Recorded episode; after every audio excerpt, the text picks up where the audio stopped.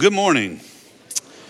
If you have a Bible this morning, why don't you grab that and open it to Revelation chapter 20.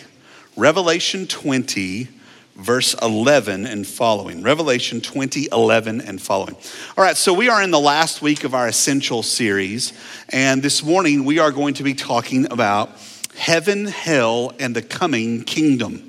Uh, now, when I say we're talking about heaven and hell and the coming kingdom, I don't want to be misinterpreted to say we're talking about end times things, because that's not really what we're talking about. How the end times are going to play out is not an essential. I'm not going to be pulling out charts and graphs and things like that, okay, or any of that silliness, basically. Rather, I want to talk about the concepts of heaven and hell and the coming kingdom as an understanding of those things that Christ has called us to and how these things manifest really the purpose of the universe. See, heaven, hell, and the coming kingdom aren't just God's kind of plan number two, they are the fulfillment of his creative impulse. In other words, we end where we began. If you were here as we began our Essentials series, the beginning point the first essential was soli deo gloria, the glory of God above all things. That the creation was put into place and put into the beginning in order to put the glory of God on display. And heaven and hell do that. That's what they are. They are the glory of God made manifest. Heaven is the glory of God made manifest in righteousness and mercy and kindness and grace. Uh, and hell is God's glory made manifest in his justice and wrath and vengeance. Uh, so these things are not just arbitrary kind of ideals that God put in place to try to figure out what to do with the world once it fell into sin. They are the end culmination of all he's trying to do. And he's the end culmination of all what he's trying to do in us as well. We are going to heaven or hell basically, for a completion of what was started in us uh, and what we have given our lives to, these kind of ideas. In order to understand those things, we have to kind of put together how this, this, these ages are going to come into their clashing point. When the Bible talks about uh, this age and the age to come, it does so in a duality right? The Bible speaks about this age and the age to come. The age to come separated from this age, and that manifestation of God's glory in those eight, in, the, in this age and that age coming into its fullness, its fullness of its expression. Uh, Paul tries to make sure we understand that, that Christians are to be a people that are future focused. We are to be a people that are future focused. Now, Christians have done that and done it in some really bad ways at times. And I'm going to try to distinguish what being future focused in a godly sense is and what being future focused in a worldly sense is. Uh, for example, uh, the, one of the earliest Christian movements after the, the age of the apostles was called the age of the ascetics the ascetics. And what the ascetics would do is believing, hey, there, there's only heaven, that's all that matters. They would go out and they would live in the desert or in a cave, or sometimes they would build platforms 30 feet off the ground in the middle of the city and climb it and never come down. And their whole point was we got to get away from everything. It's just us and Jesus. This world doesn't matter at all. They were ascetics. They were trying to get away from the world. That is not at all what Christ has called the Christian to. A Christian future focusedness uh, is brought into play because of a full understanding of the age to come. Something I hope I can bring out for you this morning. When Paul says in Philippians, but our citizenship is in heaven and from it we await a Savior, the Lord Jesus Christ. He's giving the beginning points of those parameters. You and I, as Christians, are to live in such a way where we are focused on the world to come. It's part of our reality, it's part of our understanding of who we are. That this world is not our home, the next world is our home. That is our citizenship. And that has to play itself out in, in, in various ways. Now, one of the problems that we run into in being properly future focused is that the ideas of what have what is to come have been taken and, in some ways, um, romanticized in the world, meaning world, given worldly passions, like heaven is going to be where all our desires are met, where we get everything we want. So we take our sinful impulses and, and, and interpret the world to come through them. Heaven is not the place where all your pleasures come to pass. That has almost no bearing in it. That's, that's just you taking these worldly desires and putting them on the next world as well. Unhelpful. But another way that the worldly kind of picture of heaven has been influenced is an overemphasis on what theologians call the intermediate state. The intermediate state. And the idea of the intermediate state is what most people think of when they say you're going to die and go to heaven. So here's the, here's the picture you and I, when we die, our souls go somewhere.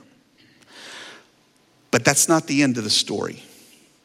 It's only for a while. There's another part of the story, a longer part of the story that we are to be invested in. But that intermediate state is what happens after we die. When we die, we go to heaven and are with the Lord. Christians who are who come to the end of their worldly life pass on and their souls go to be with God. We can find this in passages, for example, like Paul speaking in Second Corinthians chapter 5. He says, Yes, we are of good courage, and we would rather be away from the body and at home with the Lord.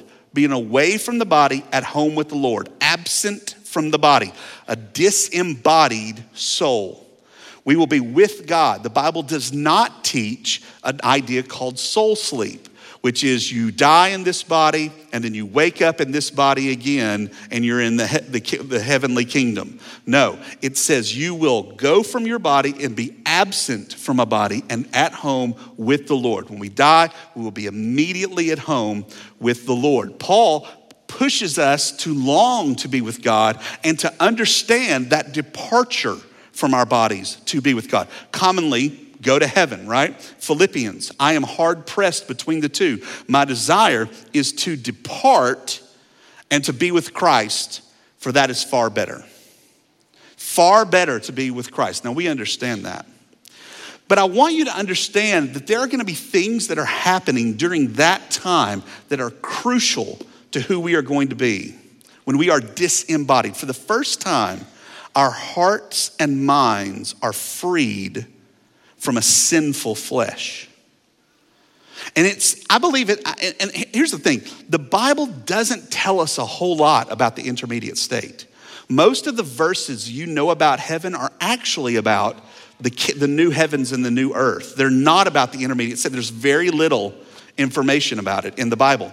One of the things that it does tell us is it says in 1 Corinthians, For now we see in a mirror dimly, but then face to face.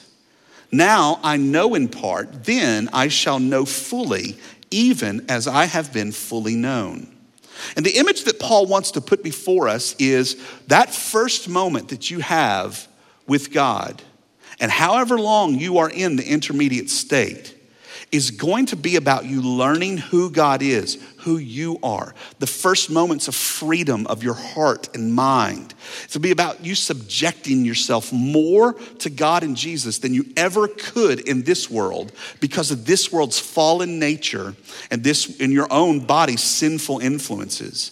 That time is about the, the subjugation of, the purification of, and the perfecting of your heart and mind being fully known, fully in God. Now, what will it be like there? Like, are we going to be, you know, walking around talking to people? We don't know. We don't know. Is it just you and God and alone for the whole time? We don't know. Now, if you're saying, well, wait a minute, you know, I read a book where some dude died and he went to heaven and he talked to his granddad, you know, I'm sure that's a good book. They didn't include it in this one, though, ironically, so I don't know how far I would take that bird dog out in the field. Like, I would hold that bird dog back a little bit because we don't know what happens. We don't know exactly what happens. We know you will be with God. But that idea of being in heaven has taken such grasp in us that we don't run with it to the full ends of what the Bible actually teaches us. The Bible actually teaches us there is much more waiting us than just being souls in heaven.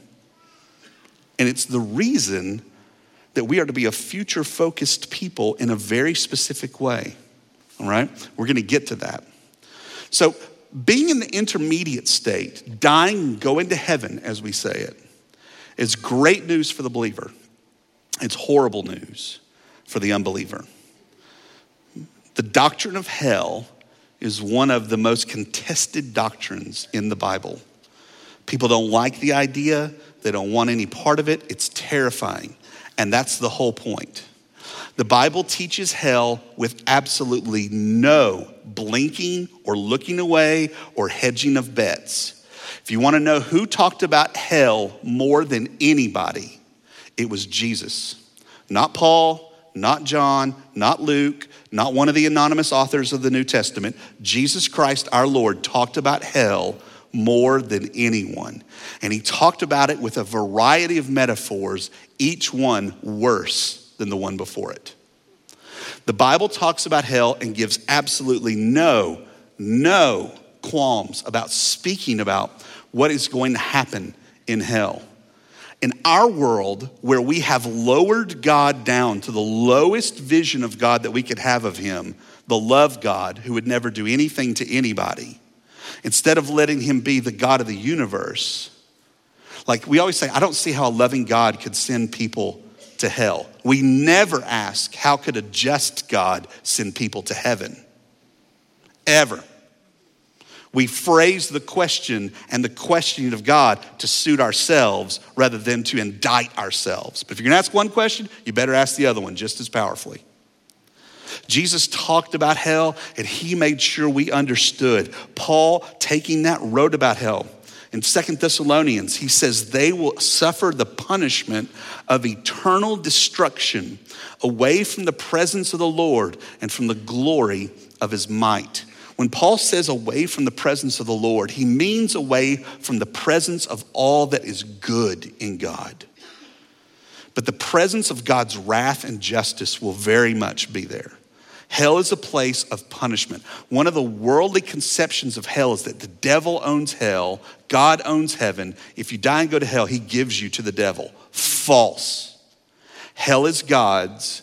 God is going to throw the devil into hell one day. Hell is God's. It is the place of punishment.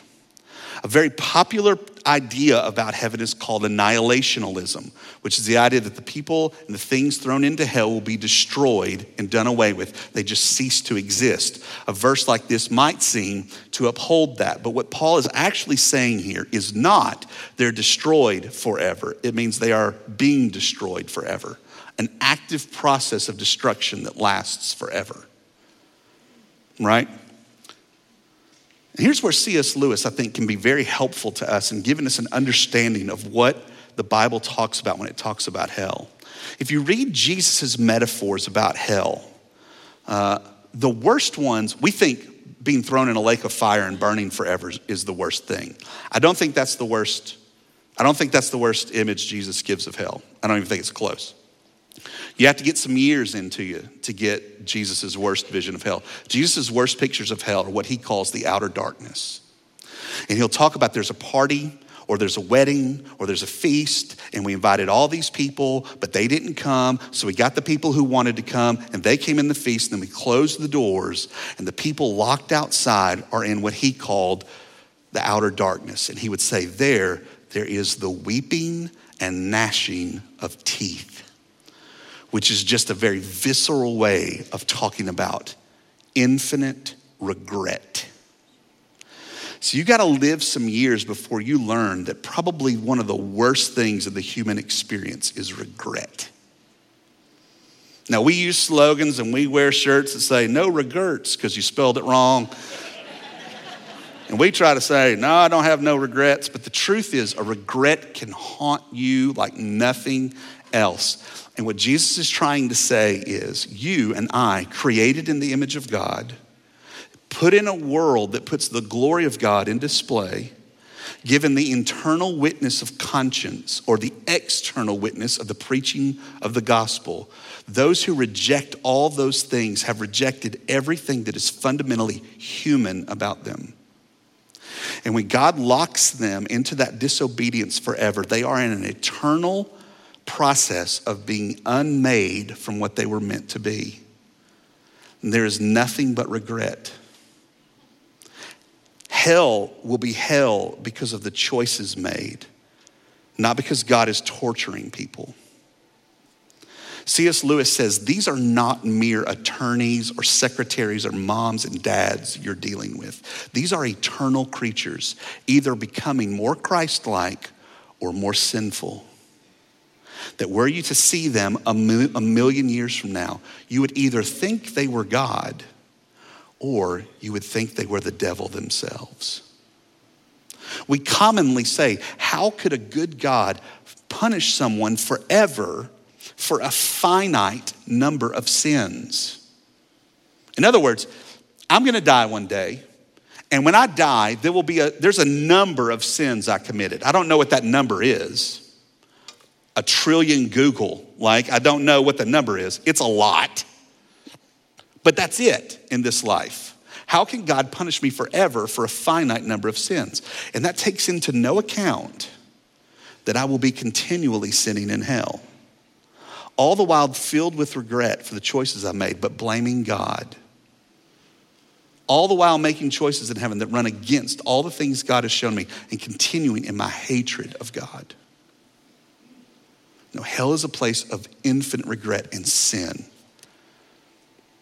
And we have to realize that the Bible tries to teach us an understanding of hell that is a duality with heaven. In Matthew, Jesus talking about it says, These will go away into eternal punishment, but the righteous into eternal life. Now, one of the ways that the Jews uh, would do their kind of poetic comparisons, they compare and contrast ideals. So you can see Jesus is kind of being poetic here, and he's building in comparison and contrasting. So these, the, the righteous will go, uh, the wicked will go into eternal punishment, the righteous to eternal life. So eternal binds the ideas together. But the distinction comes between the righteous and the wicked. The main idea being that whatever the punishment is, the opposite is life, right? Meaning, if you think, well, the punishment only goes on so long, then the life can only go on so long. The degree to which God is going to give life to his people is the degree to which he is going to punish those who aren't his. They're bound together. You don't have to go any further than to say what's going to happen is the full display of God's justice and wrath in hell. But heaven is going to be the full unleashing of God's goodness and kindness. Revelation chapter 20 is a great place to look at this. In Revelation chapter 20, verse 11, all right, so this age, the age we live in, comes to its end at the end of Revelation chapter 20. These are the last verses in Revelation chapter 20. And here we get an idea of what this life was pointing us toward. In Revelation chapter 20, verse 11, it says this Then I saw a great white throne, in him who was seated on it. That's Jesus. From his presence, earth and sky fled away, and no place was found for them. And I found the dead, great and small, standing before the throne, and books were opened. Then another book was opened, which was the book of life. And the dead were judged by what was written in the books according to what they had done. And the sea gave up the dead who were in it. Death and Hades, Hades is just another term for hell. Death and Hades gave up the dead who were in them, and they were judged, each one of them, according to what they had done. And then death and Hades were thrown into the lake of fire. This is the second death, the lake of fire. And if anyone's name was not found written in the book of life, he was thrown into the lake of fire. It's called the Great White Throne Judgment, and every one of us will stand before it. We will stand before it and we will be judged based on two books. One is the book of life, and one is the book of deeds or works, where everything we have done is brought before us. Now, here's where this gets pointed and important. When God brings in this new life and brings in this new world, the very next verse in Revelation 21 is the new age. In Revelation 21, very next verse says this Then I saw a new heavens and a new earth, for the first heaven and the first earth had passed away, and the sea was no more. So enjoy that beach while you can. It's gone, it's out, right? If you hate the beach like me, it's the best verse in the Bible. No, actually, what this verse is saying in the book of Revelation, everything that is evil comes out of the ocean. The dragon comes out of the ocean, evil comes out of the ocean. Uh, the sea was a metaphor for evil to the Jews and the Greeks and to me. So when he's saying there's no more sea, he's saying there's no place for evil to come from anymore. He's not saying the new heaven and new earth are not going to have an ocean. He's saying there's no place for evil to come from. And I saw the holy city, New Jerusalem, coming down out of heaven from God, prepared as a bride adorned for her husband. And I heard a loud voice from the throne saying, Behold, the dwelling place of God is with man. He will dwell with them, and they will be his people, and God himself will be with them as their God. He will wipe away every tear from their eyes, and death shall be no more. Neither shall there be mourning, nor crying, nor pain anymore, for the former things have passed away. And if you're not paying very close attention, you're missing that the intermediate state comes to an end because there's a new heaven and a new earth. The going to heaven Christians will experience has never been you sitting on a cloud forever with a harp, right? The only people who are excited about that are harpists who are like, I've been practicing the whole time. I'm gonna be Eddie Van Halen up there. Like, I'm ready to go. Not cool. The kingdom has always been you in a resurrection body in a resurrection earth. Now, if you don't see this, all over the place in the New Testament, Paul is advocating for an understanding of resurrection, alive again in a new body. 1 Corinthians 15. Now, if Christ is proclaimed as raised from the dead, how can some of you say there is no resurrection of the dead? But if there is no resurrection of the dead, then not even Christ has been raised. And if Christ has not been raised, then our preaching is in vain and your faith is in vain. Like to the person who says, Well, no, we're not going to come back in our bodies. We're going to be spirits in heaven forever. You do know that your religion starts when a dude gets up from the dead and walks out of his grave. That's what the whole thing is alive again in a body, a natural state. Being away from the body is unnatural. God created us to live in bodies. It's just that in the new heavens and the new earth, our bodies are perfected. Our souls are perfected. Our hearts are perfected. Our minds are perfected. What will we do on the new heavens and the new earth? Well, it'll probably look a lot like this. I talked to a college uh, kid one time and she said, Wait a minute, you mean like we're gonna like go to work and do stuff? And that sounds awful. and I said, We think it's awful because our picture of it is marred by the futility of this world. Futility is sewn into the very fabric of this era. But I want you to imagine waking up every day feeling great and every person you meet that day is perfected in the image of God. They are kind, generous, patient. If you make a mistake, forgiving. They're going to work as hard at a task as you are. And you're going to be able to pursue the things you were created for to their end. Every person perfect, every relationship perfect, the earth perfect, your body perfect, never tired, never sick, never hurt perfection sewn into the very existence. It's almost unfathomable. I was talking to a guy backstage. He goes, I don't know what I'll do when I'm not worrying. Like, because worrying is 95% of my time now. What will life be like when I'm like, don't have to worry anymore? That's what I'm a pro at. I went pro in worry. Like, how am I supposed to give it up now? But the greater point is this this is what I want you to look at. There is no investment in this world that you can make seeking Christ's kingdom, seeking Him as His Lord, that does not pay dividends in the next. Meaning, all you're doing now is learning the baby steps of what life in the kingdom will be. You know, when you talk to somebody and they say, Well, I always wanted to learn piano, but I just never did. Now I'm too old to, because no. You have forever. Why not start now? I always wanted to pursue this passion, but I never did. Why not? Well, that, there's no time now. Of course there is.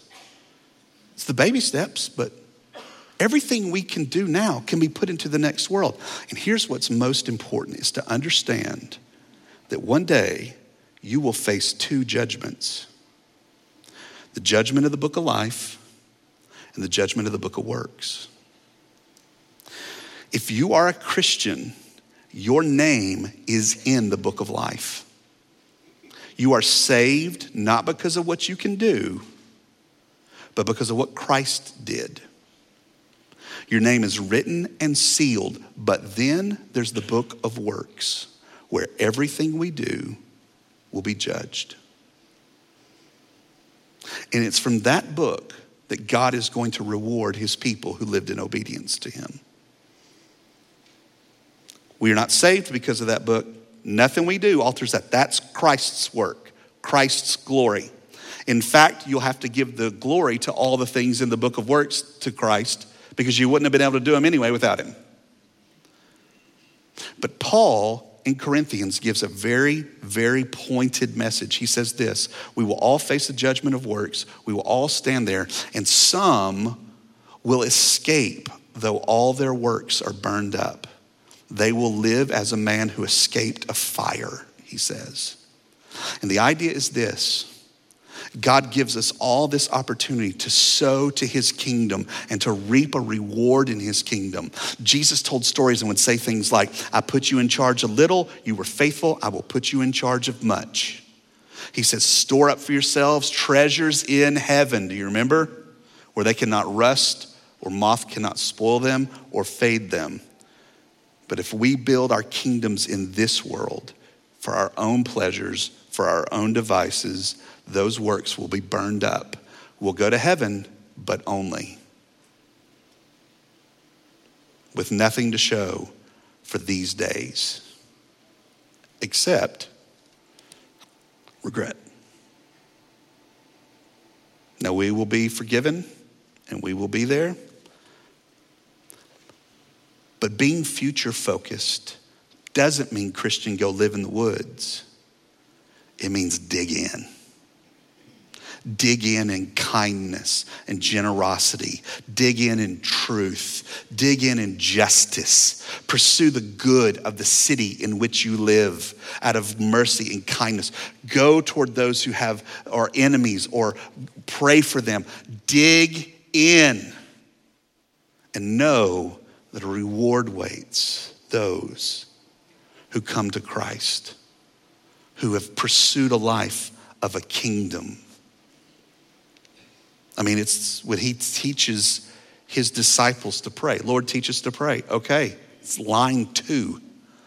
Line one is glorify God above all things, our Father who art in heaven. Hallowed be your name, which just means praise your name. Hallelujah to your name. Thy kingdom come, thy will be done on earth as it is in heaven. That's what this is about.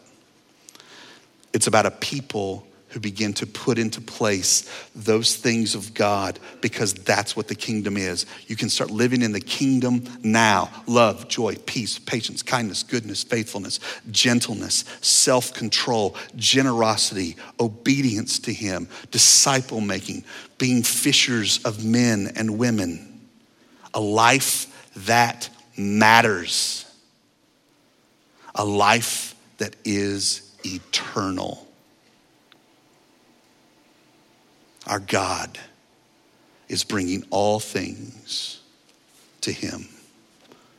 He says, I am making it all new, and I will be your God, and you will be my people. The glory of God above all things. He saves us through the atonement of Jesus Christ our Lord, through faith and by grace. He gives us what we could never get. We confess our sins, we understand them deeply rooted in us, and beg God to forgive us and to show us how to produce righteousness. He gives the church as a witness both of His goodness in the world and as an encouragement to His believers. We are to be a people together. He takes His truths and puts them in His Word so that we can find them easily on the top of the ground and sometimes dig meters deep into it to find the diamonds that lay there. He calls us to pursue holiness without which no one will see the Lord. And He brings us finally to a kingdom that can never be taken or shaken or destroyed, a life that matters because of His grace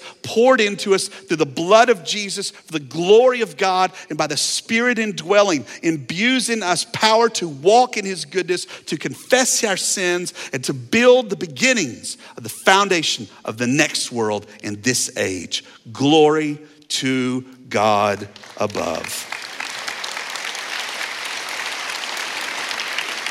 The essentials are the essentials because they are the foundation of the next world. And we glorify our God because of them. And let's do it together. Let's sing together. Will you stand? We're going to pray, and we're going to be led in a song to finish our essential series. If you need prayer when we close our time, some of our elders will be here to pray with you. Please come. But right now, as a church, we're going to glorify our great God. Let's pray together. Our Father and God, we thank you for the reign of the Lord Jesus Christ. We thank you that above all things, you have given us a kingdom that can never be taken because it was granted by grace. It's a kingdom that we don't have to earn, we just put our faith in you. Your scripture, your word is an infallible guide to a new life. And call us to reject the sin woven into our bodies to pursue righteousness, not so that we can be saved, but so that we can learn who you are. We see you dimly, but you can make the image even more and more clear, and we praise you for it. Praise the name of the Father, above all, immortal, invisible. Praise the Son of God Jesus Christ our Lord, incarnate, born in a manger, crucified on the cross, risen from the grave, reigning in heaven. And praise the Holy Spirit of God, indwelling the whisper, the wind. Praise the God of heaven. Praise the God of earth. Praise Him in my heart. Praise Him in this life. To your name alone, great God. Worthy is your name.